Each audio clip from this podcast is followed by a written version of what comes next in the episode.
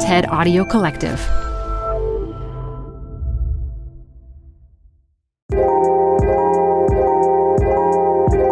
When and how a fully autonomous robotaxi is going to be an option to get us safely and seamlessly from point A to point B.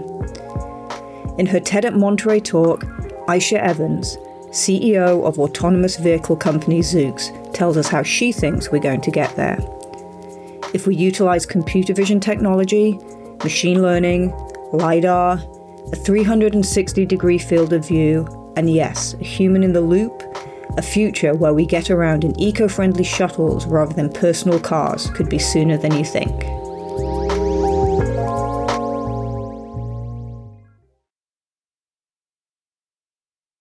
Canva presents stories to keep you up at night. It was an ordinary workday until The Singapore presentation is at 3 a.m. the office was shocked.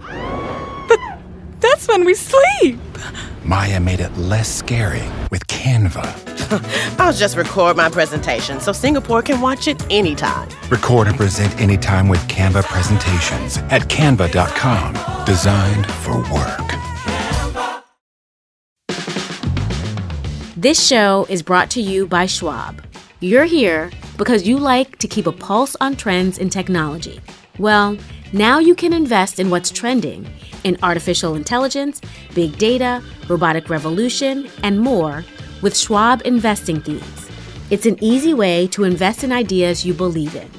Schwab's research process uncovers emerging trends. Then their technology curates relevant stocks into themes. Choose from over 40 themes. Buy all the stocks in a theme as is or customize to better fit your investing goals. All in a few clicks. Schwab Investing Themes is not intended to be investment advice or a recommendation of any stock or investment strategy. Learn more at schwab.com slash thematic investing. You're growing a business and you can't afford to slow down. If anything, you could probably use a few more hours in the day. That's why the most successful growing businesses are working together in Slack. Slack is where work happens, with all your people, data, and information in one AI powered place. Start a call instantly in huddles and ditch cumbersome calendar invites. Or build an automation with Workflow Builder to take routine tasks off your plate, no coding required. Grow your business in Slack. Visit slack.com to get started. Want to dive into how technology and black spirituality intersect? Or confront the challenges new tech is creating? Maybe even catch a vision of hope for the future? Check out Moral Repair, a black exploration of tech, a podcast about the innovations that make our world and break our societies. And how we can all heal just a bit. Available on Spotify, Apple, and wherever you listen to podcasts. I'm Aicha Evans. Um, I am from Senegal, West Africa. And uh, I fell in love with uh, technology, science, and engineering at a very young age. Three things happened. I was um, studying in Paris and uh, starting at seven years old, flying back and forth between Dakar, Senegal, and Paris as an unaccompanied minor. So it wasn't just about the travel, it was really about a portal to knowledge, different environments, and adapting. Second thing that happened was every time I was uh, at home, I want, in Senegal, I wanted to talk to my friends in Paris.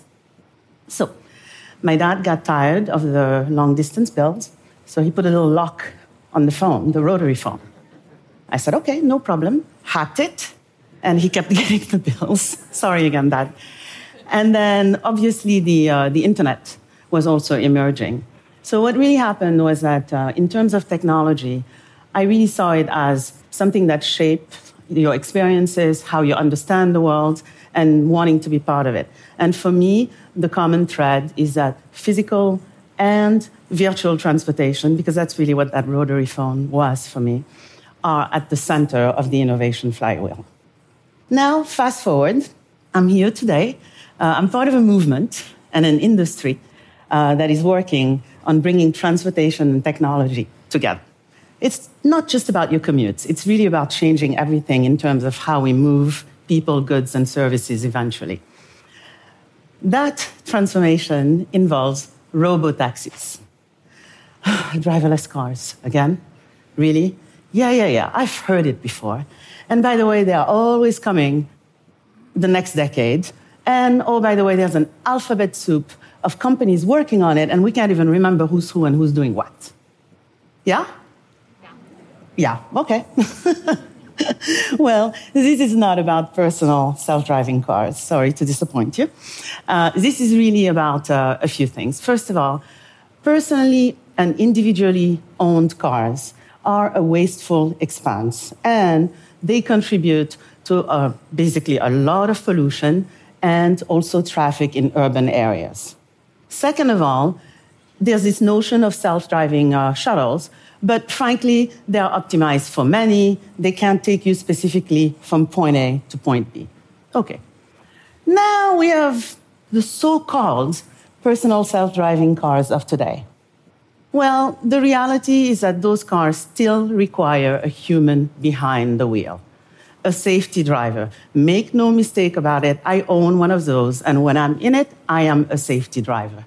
So, the question now becomes what do we do with this? Well, we think that robo taxis, first of all, they will take you specifically from point A to point B. Second of all, when you're not using them, somebody else will be using them.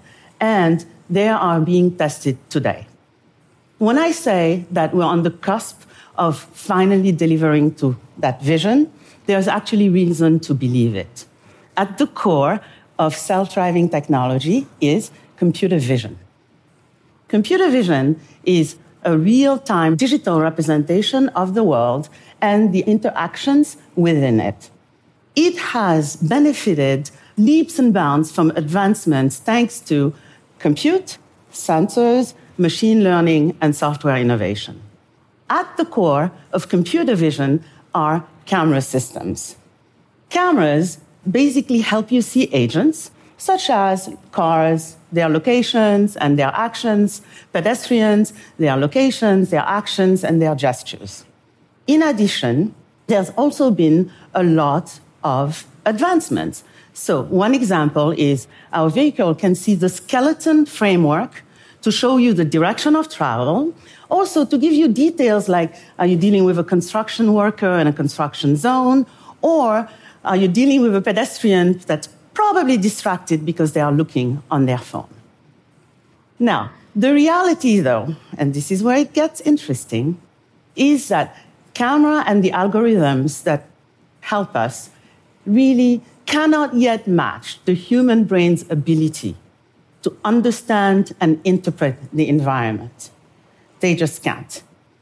Even though they provide you a really high resolution imaging that really gives you continuous coverage, that doesn't get fatigued, impaired, or, you know, drunk or anything like that, at the end of the day, there are still things that they can't see and they can't measure. So if we want autonomous driving robot robotaxis soon, we have to supplement cameras. Let me walk you through some examples. So, radar gives you the direction of travel and measures the agent's movement within centimeters per second. LiDAR gives you objects and shapes in the real world using depth perception as well as long range and the all important night vision. And let me tell you about this because it is important to me personally and people who look like me. Then you have also long wave infrared, where you are able to see agents that are emitting heat, such as animal and humans. And that's again, especially at night, super important. Every one of these sensors is very powerful by itself. But when you put them together is when the magic happens. Now, this is not, by the way, a brand new concept, okay? Humans have been basically using vision systems to assist them for a long time. Let me back up the boat a little bit because I know you, there's a question uh, that everybody's asking, which is, hey, how are you going to deal with all of the scenarios out there on the streets today, right? Most of us are drivers and it's complicated out there. Well, the truth is that there will always be edge scenarios that sit at the boundary of our real world testing or that are just too dangerous to test on real street. That is the truth. And it will be the truth for a very long time. Human beings are pretty underrated in their abilities. So, what we do is we use simulation, and with simulation, we're able to construct millions of scenarios in a fabricated environment so that we can see how our software would react. In addition, we have what's called a human in the loop. This is very similar to in aviation systems today. We don't want the vehicle to get stuck. And there are times where it's not going to know what to do. So we have a team of teleguidance operators that are sitting at a control center. And if the vehicle knows that it's going to be stuck or it doesn't know what to do, it asks for guidance and help, and it, re- it receives it remotely, and then it proceeds. Now, none of these really are new concepts. As I alluded to earlier, vision systems have been assisting humans for a long time, especially with things that are not visible to the naked eye. So, microscopes, right? We've been studying microbes and cells for a long time. Telescopes, we've been studying and detecting galaxies millions of light years away for a long time. And both of these have caused us, for example, to transform industries like medicine, farming, astrophysics, and much more. When we talk about computer vision, when it started, it was really a thought experiment to see if we could replicate what humans see using cameras. It has now graduated with sensors, compute, AI, and software innovation to be about surpassing what humans can see and perceive. We've made a, a lot of progress uh, in this field, but at the end of the day, we have a lot more to do. And with an autonomous robotaxi, you want it to be safe, right, and reliable every single time, which requires rigorous testing and optimization. And when that happens and we reach that state, we will wonder how we ever accepted or tolerated 94% of crashes being caused by human. So, with computer vision, we have the opportunity to move from problem solving to problem preventing.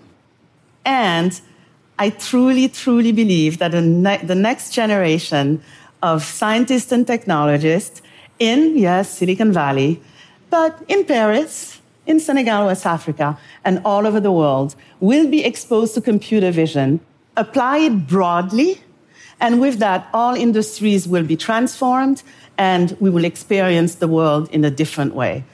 I hope you can join me in agreeing that this is a gift that we almost owe our next generation that is coming because there are a lot of things that computer vision will help us solve.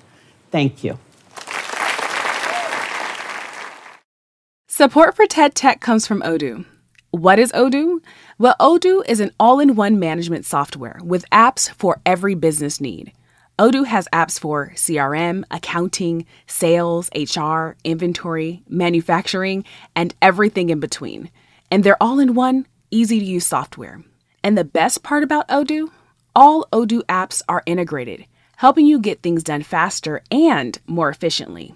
So when you think about business, think Odoo.